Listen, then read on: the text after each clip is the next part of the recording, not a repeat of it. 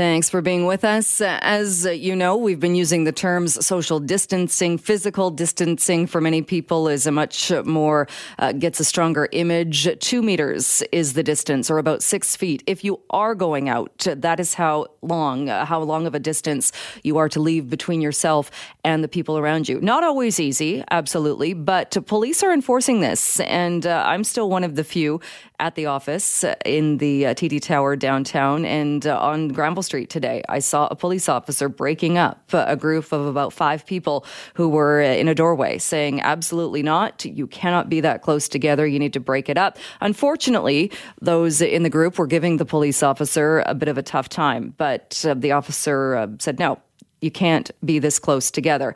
And a lot of people have become kind of citizen officers, so taking a look at what's happening and maybe not stepping in, but wondering what they can do to stop that type of behavior. Well, let's bring in Jonathan Cote, the uh, mayor of the city of New Westminster. Uh, mayor Cote, thank you so much for being with us. No, pleasure. Thanks for having me on the show. Uh, you have a compliance line, one of the things that New West has done. Uh, can you tell us a little bit? What does that look like? Yeah, well, we, we set up a, a compliance line, uh, a phone number, and uh, and an email address uh, that uh, that residents can can share concerns that they're seeing out in, in the community. And we set this up recognizing that uh, our crews, police, fire, bylaws can't be in every location at, at every time, um, but residents, uh, being our eyes and ears out in the community, are starting to see a, a few things here and there that, that do need to be addressed. And when they call, then they call, and then uh, who decides? Then is it something that police respond to, or a city bylaw officer? Who makes that decision? Yeah, so we've uh, we've set up a, a working group uh, with uh, focusing on education and, and enforcement, and uh, that group uh, has a number of different departments working together, from police, fire, bylaws, park staff, and all of those crews are, are working to uh, to help educate and, and enforce the, the provincial health bylaws. So, what happens when complaints come in? they start to get triaged in terms of where they fall in priority, you know, in terms of the level of concern, and which which department would be the appropriate appropriate one to, uh, to, to respond to it. And how long has the line been operating now?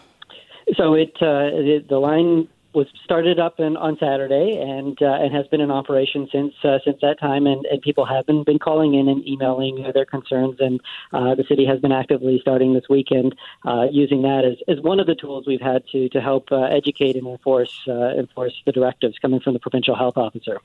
any idea how many calls or emails that have come in so far? Yeah, so we just started uh, started it this weekend, and uh, just getting the information information out. So uh, this weekend, uh, you know, I think there was only about twelve calls that uh, that came in through uh, through the entire weekend. But what we were also finding is people were finding different channels to come through uh, to to put these forward, and we're hoping people can focus all of these these types of calls and inquiries into in, into the phone into the phone line, so that they're not going to various different departments in in the city. Uh, we've talked a lot about how Vancouver's state of emergency, or Vancouver's a little bit different with the Vancouver Charter and the penalties that that council brought in. So, does what's happening in New Westminster, though, then fall to the provincial state of emergency? And if so, what are the penalties for people who are caught going against these rules? Yeah, so uh, yeah, definitely cities like like New Westminster and most other cities other than Vancouver fall under the the provincial uh, state state of emergency there. So we're still working to, to get clarity as to exactly the, the type of enforcement levels uh, that uh, that we as a city can can take on in, in our measure. Our focus with with residents uh, at, at this time has been uh, has been on on the education component and making sure we're, we're separating when we're seeing social distancing not not occurring. with respect to businesses uh, once again focusing on, on education. But if businesses are not operating uh, properly, that's where we look at maybe looking at pulling business licenses, which is something that we can do.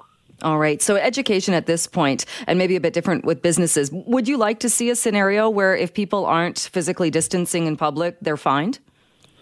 Well, you know, I think uh, our strategy right now to focus on education seems to be working. Uh, I get reports back from our crews uh, uh, every day, and it is it is indicating the vast majority of, of folks are, are really starting to to get it. And even some of the problems we were seeing uh, a week ago, those types of problems are becoming less and less frequent. So, uh, you know, I think our measures to to get the education out uh, first is, is important. Um, but if we do need some tools on the enforcement side of things, uh, obviously that that could uh, could be helpful as, as, as a last case resort. Are there particular areas in New Westminster that are more difficult or that you are still seeing people gathering and not paying attention to the rules? Yeah, well, you know, I think the, the biggest challenge areas are, are the places that, that seem to attract the most people normally. So, uh, you know, our riverfront uh, is is an area that, that tends to be attracting more and more people, and uh, you know, I think our assessment is most people are, are practicing social social distancing there.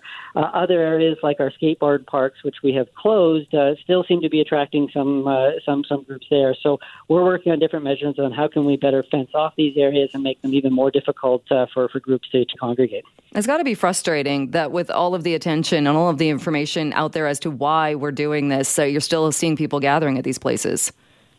It, it is frustrating, but you know, I, will get back to my earlier point. So, what we are seeing is the vast majority of residents are getting this and, and are actually really complying really, really well and doing the best they, they can. So, uh, you know, the feedback I'm, I'm getting from our crews who are out there on, on the ground is that people are getting the message and uh, and and really doing their best to, to practice social, safe social distancing.